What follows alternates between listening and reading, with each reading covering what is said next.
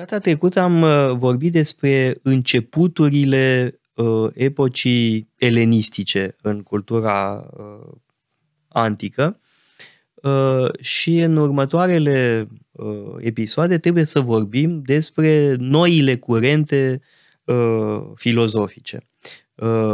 Epicurismul, stoicismul, scepticismul. Să începem cu stoicii, că tot am vorbit de Diogene nu de mult, ori Zenon, fondatorul stoicismului, a fost, se spune, discipola lui Crates, un filozof cinic. Acum, Diogene la Laertios ne spune o anecdotă foarte simpatică, și anume că Zenon era băiat de bani gata din Cipru, că ar fi venit cu o corabie plină de mărfuri la Atena și că această corabie ar fi naufragiat, pierduse tot. Și era foarte descumpănit, iar un librar în Agora i-a spus să-l urmeze pe Crates. Știu ce-ți trebuie, urmează-l pe Crates. Mă că Zenon era interesat de Socrate, în principiu, de filozofia socratică. Și a zis, a întrebat, există vreun continuator al lui Socrate? Uite, Crates Tebanu. El ar putea să... Da, e foarte interesantă legătura asta, pentru că, de fapt, toți se revendică într-un fel sau altfel de la Socrate. Mai puțin epicurei. O să vedem și că epicurienii. Sunt critici. Sunt singurii care sunt critici. Eu cred că și epicurieni, o să vorbim despre asta, dar eu cred că și la epicurieni există un filon socratic. Însă, bun, e discutabil ce anume. Aici am o părere mai radicală. Eu zic că sunt critici destul de implacabil a lui Socrate, dar o să vorbim la epicurieni. Îți arăt data viitoare că nu e cum nici tu, dar hai să vorbim acum despre Zenon, Cleante, Crisip. Ăștia sunt, pentru că asta este ordinea, cei trei mari filozofi stoici. Da, deci legătura asta între cinism și stoicism e importantă, pentru că spunea Diogene Cinicul, asceza este atotputernică. Tot asceza avem și la stoici, dar minte și la epicurieni. Asceza înțeleasă ca exercițiu. Sigur că asceza cinică e mult mai radicală, în timp ce asceza stoică e un ansamblu de exerciții spirituale. Dar spune-mi un cinism moderat. Da, și conformist într-un anume sens. Da. Sigur că există o critică socială în gândirea stoică. Cosmopolitismul stoic, universalismul stoic, dar din punctul de vedere al comportamentului în societate, stoicii nu sunt niște rebeli, așa cum apar cinicii. Nu se compară. Dar există ceva comun, da? Adică, părintele lor spiritual, să zicem, sau sfântul lor patron, e tot Heracle. Pentru că viața e definită ca efort. Fiecare dintre noi trebuie să facă alegerea lui Heracle. Și Heracle alege virtutea. Și virtute. Și asta este alegerea pe care o fac cinicii, asta este de asemenea alegerea pe care o fac stoicii. Deci există un filon comun. Multă lume pierde din vedere acest lucru. Și mai este încă o problemă, pentru că există acum un fel de modă stoică. Foarte bine, mai bine să fie stoicismul la modă decât marxismul sau maoismul sau mai știu eu ce. Mai bine așa. Însă, ca orice modă, neostoicismul corporatist contemporan e superficial și avem o reducere a stoicismului la eticheta cutare e stoic, adică suportă, rezistă, e ca o cămilă care duce multe în spinare. Da, e un animal de povară, ori te face stoic. Stoicismul este mult mai mult decât atât. Stoicismul este disciplina voinței, într-adevăr, dar este și disciplina dorinței și disciplina gândului. Stoicii sunt logicieni, stoicii sunt preocupați de studierea naturii. Cele e foarte important. Cele trei ramuri ale stoicismului. E adevărat, e ceva ce este preluat de la Academia veche, Academia lui Plato. Și anume, filozofia, după părerea lor, are trei ramuri. Logica, fizica și etica. Logica se ocupă cu structura gândirii. Asta este ceva universal. Ai nevoie de o gândire bine structurată și lor le datorăm o logică propozițională foarte bine dezvoltată. Logica stoică este remarcabilă și dă roade chiar și astăzi studierea atentă a gândurilor primilor stoici, mai ales aici. Stoicii greci sunt foarte buni, stoicii romani cred că se ocupă ceva mai puțin de logică. După care avem studiul naturii, fizica, că asta înseamnă fizica, studiul naturii. Și stoicii, trebuie spus, stoicii sunt materialiști. E adevărat că universul lor este format din materie și are o structură rațională, un fel de suflet, de pneuma, care este rațional, organizează lucruri, este rațional și moral. Dar până la urmă, sufletul nu este nemuritor. Nu avem nemurirea sufletului așa cum apare în religiile monoteiste. Așa cum apare în religiile monoteiste, dar există totuși, o formă de nemurire a sufletului, dar ce spuneai despre natură e foarte important, pentru că în viziunea stoică există o ordine cosmică, o ordine providențială. Există providență. Da. Și există cicluri naturale, universul care este distrus. O legătură între logică, fizică și etică, adică studiul logicii are un impact asupra comportamentului. Pentru că trebuie să ne educăm gândirea pentru a ne comporta judicios în viața de zi cu zi.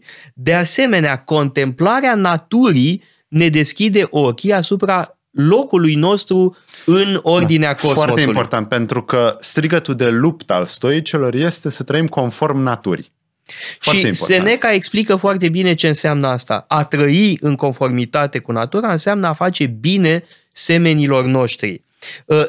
Sună foarte kantian, pentru că există un imperativ categoric în filozofia stoică, ceva ce decurge din calitatea noastră de oameni. Există două tipuri de obligații în viziunea stoică. Obligațiile ce decurg din faptul că suntem oameni și apoi obligațiile secundare ce decurg din locul pe care îl ocupăm în societate. Cele mai importante sunt, evident, obligațiile ce decurg din calitatea noastră de oameni. Și de aceea își face legătura cu Kant, cu imperativul categoric, da? Cu ideea unei obligații, unei datorii care decurge din natura umană. Pentru că ai trasat această genealogie, da? Socrate, Diogene Cinicul, după aceea stoicii, după aceea Kant. Sunt cei care cred în rolul fundamental și complet al virtuții pentru a asigura o viață fericită, o viață care merită trăită. Aici îi diferă, trebuie spus, de Aristotel, despre care am vorbit. Pentru că Aristotel, sigur, și pentru el virtutea este de căpătâi, dar fericirea nu depinde doar de virtute. Și mai e ceva. Pentru Aristotel, virtutea devine un obicei, devine o a doua natură, pentru că produce plăcere. Plăcere, exact. Ceea ce nu e cazul. Și este vorba de o dependență bună, o dependență pozitivă. Idee pe care de-al minteri, de pildă, Toma de Aquino o preia de la Aristotel. Da? E plăcută virtutea. Stoicii spun, o fi plăcută, nu o fi plăcută, nu asta contează. Da. Sigur că e plăcută, dar nu asta contează. Ce contează este să ne facem datoria doar de dragul datoriei. La Kant o să ajungem la o formulare și mai radicală. Plăcerea e suspectă. Dacă simți plăcere, s-ar putea să acționezi din motivele greșite și nu din virtute. Mai e o altă diferență interesantă între stoici și aristotelicieni în privința pasiunilor. Pentru că Aristotel spune pasiunile trebuie moderate și canalizate, în timp ce, în viziunea stoică, pasiunile trebuie eradicate. Exemplul cel mai faimos este furia, mânia. Bun, te gândești aici, în primul rând, la Seneca, la tratatul despre mânie. Dar cred că continuă o tradiție... Sigur, nu cred că e revoluționar aici, în școala stoică. Și gândirea stoică, în antichitate... spune că este mult mai importantă decât Aristotel, care sigur își păstrează locul, dar nu este atât de discutat. Până la Alexandru din Afrodisias, stoicii, aș spune, că au un moment de glorie și eclipsează pe ceilalți. Chiar și pe celelalte școli eleniste. Pe sceptici, pe epicurei, stoicii sunt totuși number one. Da, pentru că la un moment dat devine o modă. Da. Probabil te referi la perioada romană, sfârșitul Republicii, începutul Imperiului. Da, și la greci, totuși, stoicii, pentru că au o gândire filosofică atât de amplă și pentru că sunt atât de buni și la logică și la știința naturală, filozofia naturală și la etică, au totuși o anvergură impresionantă. Și au și un rol politic. Unii stoici joacă un rol important în politică. De pildă, regele Macedoniei, Antigonus Gonatas, avea mare respect pentru Zenon. L-a invitat pe Zenon la el. Bun, Zenon nu s-a dus, a trimis un discipol. De asemenea, există ideea unei influențe stoice asupra regelui Cleomene al Spartei. Numai că simpla menționare acestor cazuri ne arată diversitatea implicărilor stoice în politică.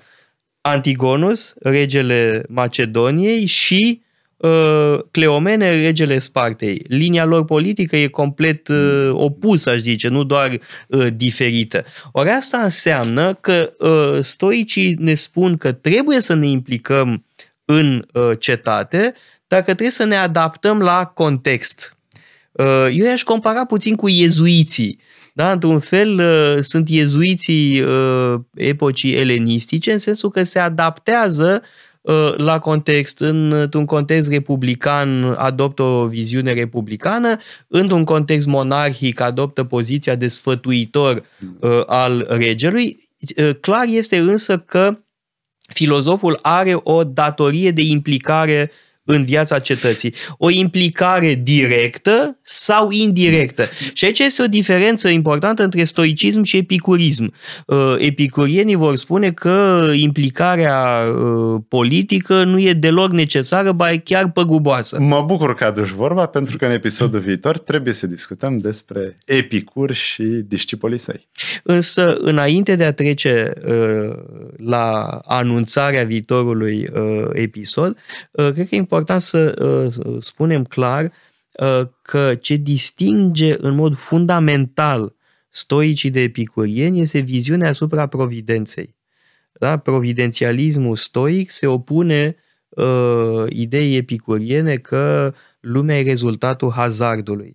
Viziunea stoică e una fundamental providențialistă, chiar dacă nu e o providență întru totul asemănătoare cu cea creștină. Nu e o providență care intervine în toate detaliile vieții individuale. Este o providență generală.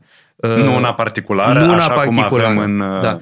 Asta e o chestiune absolut esențială și trebuie mereu amintit, tocmai pentru că avem această modă neostoică, foarte binevenită, dar care trebuie totuși și luminată. Stoicismul nu este un instrument doar ca să obții anumite beneficii pe termen scurt, ci stoicismul e un mod de viață. Da, iar idealul de înțelepciune stoic e atât de înalt încât presupune o căutare foarte îndelungată. Uitați-vă pe site-ul paleologu.com, avem o sumedenie de cursuri pasionante și, mai cu seamă, o pleiadă de lectori excelenți.